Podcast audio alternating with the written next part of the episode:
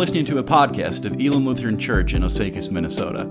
Our passion is to be an oasis of life giving water where lost and wandering souls can find eternal refreshment. For more information and to find out more about our ministries, please visit osakiselamchurch.com. Or if you're in the area, come visit us in person.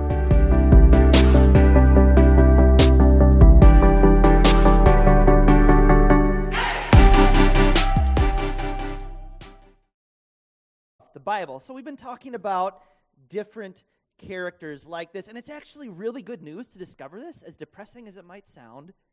It's really good news because it means there's hope for all of us, right? We all have our struggles. We all have this messy existence that we live. And if God can use Moses, who had a temper, if he can use Eve, who struggled with unbelief, if he can use Abraham in spite of his insecurity, he can use us, right? He can use you, he can use me in powerful ways to accomplish his purposes. So, in the next few weeks, we're going to talk about David's passive parenting. That'll be a fun one. We're going to talk about Absalom's gossip. We're going to talk about Sarah's jealousy. Lots of good stuff coming, but today we are going to talk about Balaam's greed. Now, if you hear that name Balaam and you're not immediately familiar with who that is, you are not alone. So that's okay. Don't get up and, and walk out those doors. Um, Balaam is this really fascinating character in the Bible with just this action packed story. I, I don't know why nobody's ever made a movie about Balaam, because if they did, I would be the first in line to see it. Like maybe The Chosen season four will go in this direction. I, I kind of doubt it, but you, you, can keep your hopes up. Um, you can read about Balaam in Numbers 22 through 24, and he's mentioned throughout the New Testament as well and other places there. So you, will see Balaam come up again and again, more than I, I, thought he did. So, in the interest of time, rather than reading you uh, Numbers 22 through 24, which would take much longer than most of the mothers here are probably willing to give grace for, um, I'm going to do some summarizing here. Basically, here's what's going on in Numbers 22.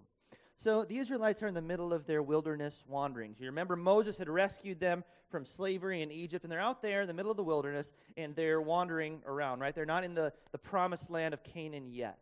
And they're going to, under Joshua, there's going to be this thing called the conquest, where they enter the promised land of Canaan and they defeat all of the other nations that are there, essentially, and they, they take over the land. But before this happens, there's some kind of preliminary battles in the Transjordan region which is just east of the Jordan River. And the Israelites are having a lot of success with this. They destroy Arad, they defeated the Amorites, and now they're up against the Moabites. And the Moabites are like Israel's ancient enemy, right? Like Osakis versus Sauk Centre, that kind of thing. Um, and the king of the Moabites is this guy named Balak. And Balak is scared. Understandably, he's scared that the Israelites are going to defeat him just like they've been doing with all of the other nations around them. He needs help. So, what does he do? Well, he sends messengers to someone named Balaam. And the story is a little bit Balak, Balaam. You know, like God does that sometimes. He uses the names that are like one, one letter off, and it's kind of hard to keep track.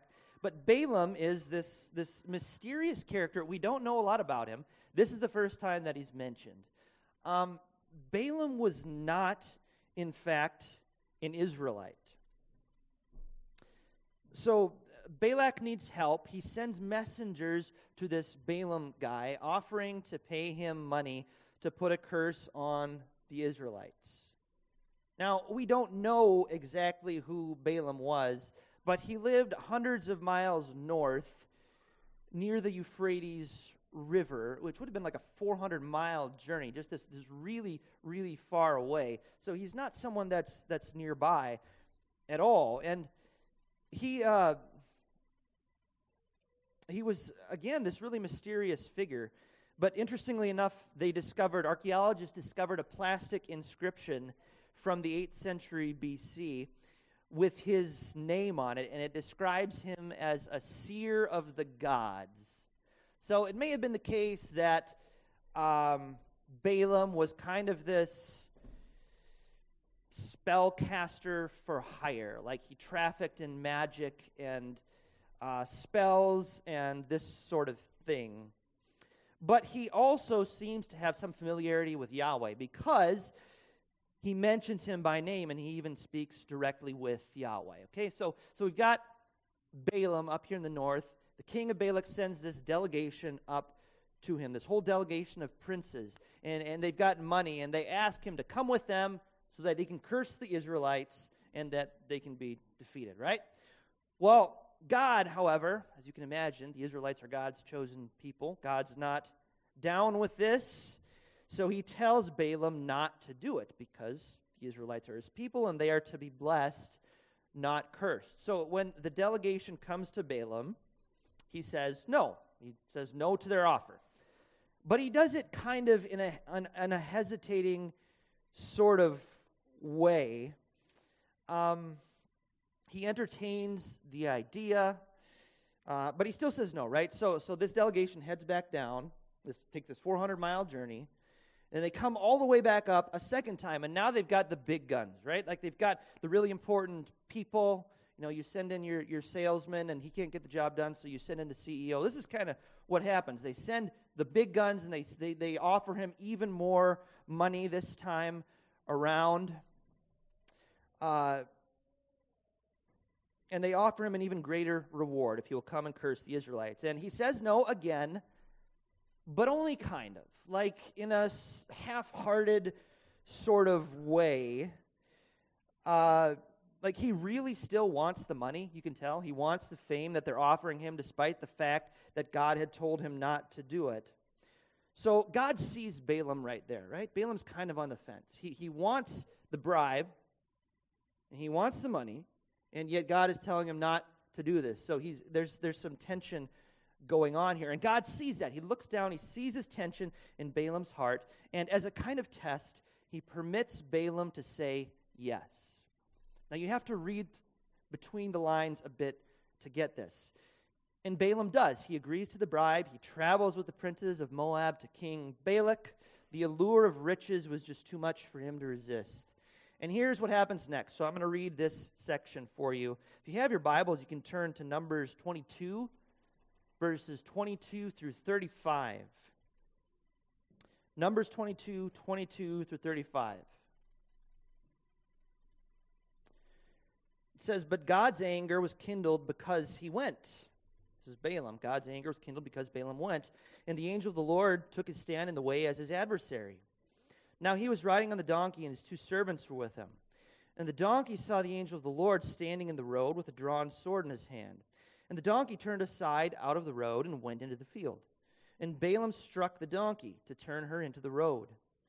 Then the angel of the Lord stood in a narrow path between the vineyards, with a wall on either side. And when the donkey saw the angel of the Lord, she pushed against the wall and pressed Balaam's foot against the wall. So he struck her again. You know how it is when you're having trouble with your donkeys, right? Then the angel of the Lord went ahead and stood in a narrow place where there was no way to turn either to the right or to the left. When the donkey saw the angel of the Lord, she laid down under Balaam. And Balaam's anger was kindled, and he struck his donkey with his staff. Then the Lord opened the mouth of the donkey, and she said to Balaam, What have I done to you that you have struck me these three times? And Balaam said to the donkey, Because you have made a fool of me, I wish I had a sword in my hand, for then I would kill you. And the donkey said to Balaam, Am I not your donkey on which you have ridden all your life to this day? Is it my habit to treat you this way? Isn't this kind of trippy? And he said, No. Then the Lord opened the eyes of Balaam, and he saw the angel of the Lord standing in the way with his sword drawn in his hand. And he bowed down and fell on his face. And the angel of the Lord said to him, Why have you struck your donkey these three times? Behold, I have come out to oppose you because your way is perverse before me. The donkey saw me and turned aside before me these three times. If she had not turned aside from me, surely just now I would have killed you and let her live. Then Balaam said to the angel of the Lord, I have sinned, for I did not know that you stood in the road against me. Now, therefore, if it is evil in your sight, I will turn back and the angel of the Lord said to Balaam, Go with the men, but speak only the word that I tell you. So Balaam went on with the princes of Balak. Doesn't this sound like a great movie? I have to, in my mind, I, I, have to, I have to get rid of the idea of a talking donkey because, well, you know, if you've ever seen Shrek, right? Donkey! Like, I, am thinking the voice of Eddie Murphy here. I don't think that's what it is. Um, God uses a talking donkey to bring Balaam to repentance and confront him with his need for forgiveness. Long story short, after this whole episode, Balaam goes, he meets with Balak, the king of the Moabites. But instead of cursing the Israelites like Balak is paying him to do, he blesses them. And, and not once, not twice, not even three times, four separate times, he does this. You would think Balak would get the hint after the first couple. Uh, apparently not. So, despite his greedy desire for money, God ended up using Balaam in a powerful way to speak his word to the Israelites and to bless them. Now, there's a lot more to the story of Balaam. If you were to graph his, his story out on paper, it would be something along the lines of this. And I'm not even sure where you would say it ends. Because he eventually reverts to his old ways of doing the magic and the spells and getting paid to, to do this, to, to put curses on people. He, he goes back to those old ways. He seduces the Israelites into idolatry. Finally, he dies on the battlefield, killed by the very people he once blessed, the Israelites. He vacillates just back and forth between good and evil actions. He's this conflicted character, a sinner and a saint at the same time.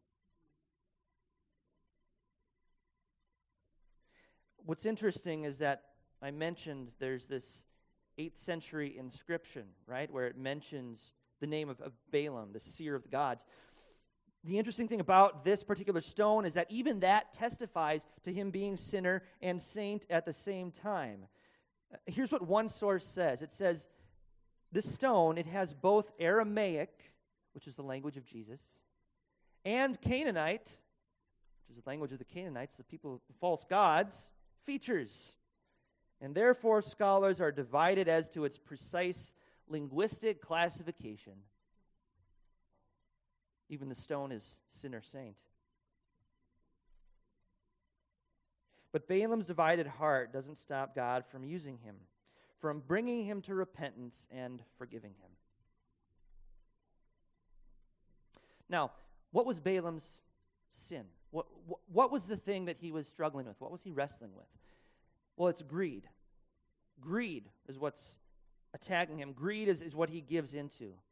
2 Peter 2.15 tells us this explicitly. It says, Balaam the son of Beor loved gain from wrongdoing he wanted the riches that the princes of Moab offered him, and he was even willing to betray God in order to get it. So let's talk about greed. What is it? Well, I found a good working definition here, and I think this is really good. So let's start here. This is by Pastor Brian Wilkerson. He said, Greed is an insatiable desire for more than you need. An insatiable desire for more than you need. I think that's really good.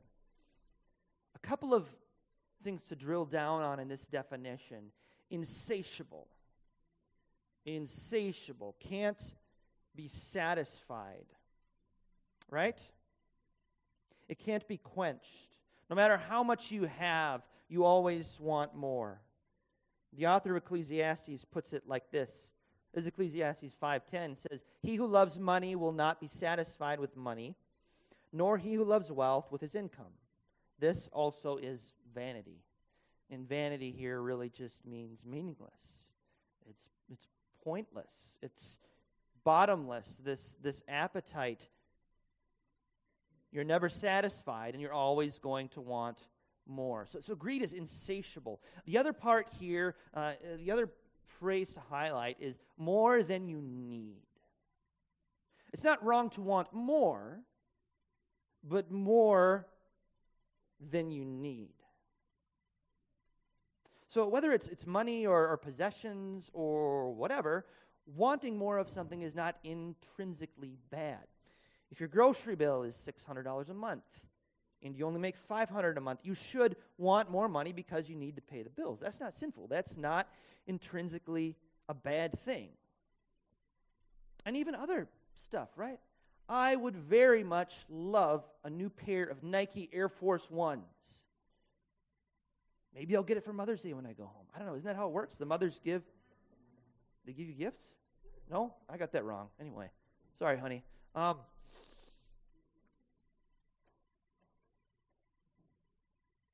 right? But it's not necessarily a bad thing. What is sinful is when we desire more than we need. When we think more about, you can think about it this way it's when we think about more about what we don't have than what we do have. We fixate more on what we don't have than what we do have. When is when enough is, is never really enough, and we're always asking the question, what's next, right? Here's the bottom line greed is a refusal to be content with God's gift, it's a refusal to rest in Christ.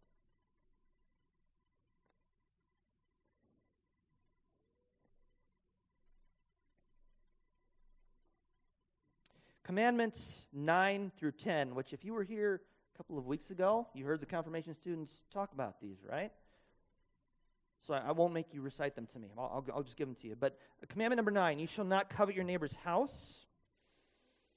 Commandment number 10 you shall not covet your neighbor's wife, or his manservant, or maidservant, his ox or donkey, or anything that belongs to your neighbor. And then there's a question afterwards. It says, How should you guard against covetousness? Addie, this was your question. I won't ask you, I promise. But she knows it. You can talk to her afterwards. She'll give it to you. The answer to this how she guard against covetousness? I should guard against covetousness by asking God to make me content with what I have, by wishing my neighbors every blessing, and by helping them keep what is theirs. Uh, this word covet is kind of strange. Like, we don't use it a lot in, in modern day language, do we? Like, hey, man, want to go over to the Albersons with me and covet some sheep after the service? Yeah, be pretty great, huh? We don't use that language, so it seems a little bit foreign to us. But the word for covet is what we're talking about with greed here. It means desire or crave. It's a lusting after more, more, more. More out of life, more money, more friends, more possessions, more earthly security. It just never ends. So the million dollar question here, then, right, is how do I know? How do I know when I've crossed that line from desire, which is okay, good thing, to greed. Pinpoint that for me, Pastor. Well, the fact that we're looking for more rules and regulations to help us figure this out already tells us we're on the wrong track because we're looking to the law and not the gospel to rescue us. The thing is, though, we can't be saved by rules and regulations. And even when we have good rules and regulations, we're always wondering, like, where's that line so I can know how close I can get to it without crossing it? Greed is a particularly interesting vice because I'm a pastor, right? So people will come to me, and, and I've had people share with me things that they struggle with. I've heard, had people express struggles with, with lust and with with anger. But I have yet to have someone walk into my office, knock on the door, and say, Hey, Pastor, you pray with me? I'm just struggling with greed. So it's, it, it's kind of a, a hidden one that we're not particularly uh, willing to discuss. Um, greed is something that we all hate, but it's almost impossible to recognize in ourselves because we have so many blind spots. I love what Tim Keller says about this. Here's his quote He says, Even though it is clear that the world is filled with greed and materialism, almost no one thinks it is true of them. Right? Yeah.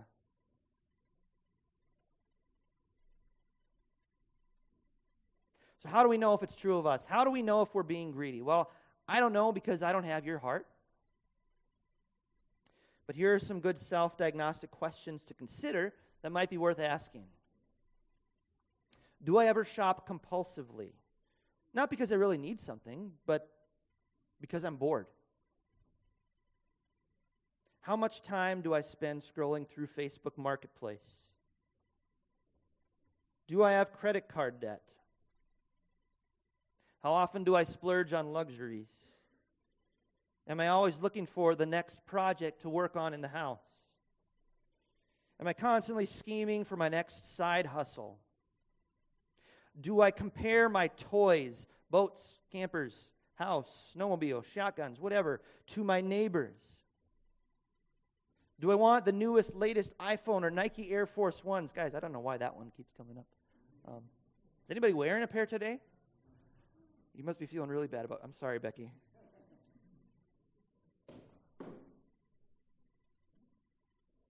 Am I always browsing through magazines of lake homes and real estate? Do I regularly seek to redecorate rooms, not because they need it, but because I have some money burning a hole in my wallet? Dagger to the heart, right? But the biggest question to ask with all of these is Is this desire of mine, this desire for more, coming from a place of contentment or restlessness? Am I content in the amount of money and possessions God has given me? Or am I trusting myself to supply more than what He deems necessary? Am I saying, God, this is great and everything, but I need more? It's not enough. Am I looking to money and possessions for my security to give me the joy and happiness that only God can give? I think if we're honest with ourselves, it's pretty clear where we land on this.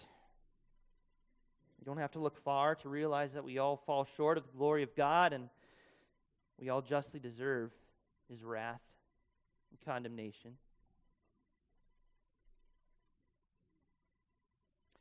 But here's something else I discovered. This is really interesting. If you search for the word greed in a thesaurus, you'll get a bunch of synonyms, words that mean the same thing impatient, eager, rapacious, selfish, carnivorous, gluttonous. But do you know what the antonyms are? Antonyms just means the, the opposite. You know what the, the antonyms to greed are? Benevolent, charitable, generous, extravagant. Why does this matter? Because the antonym to our selfish hearts is Jesus, benevolent, charitable, generous, extravagant grace and love.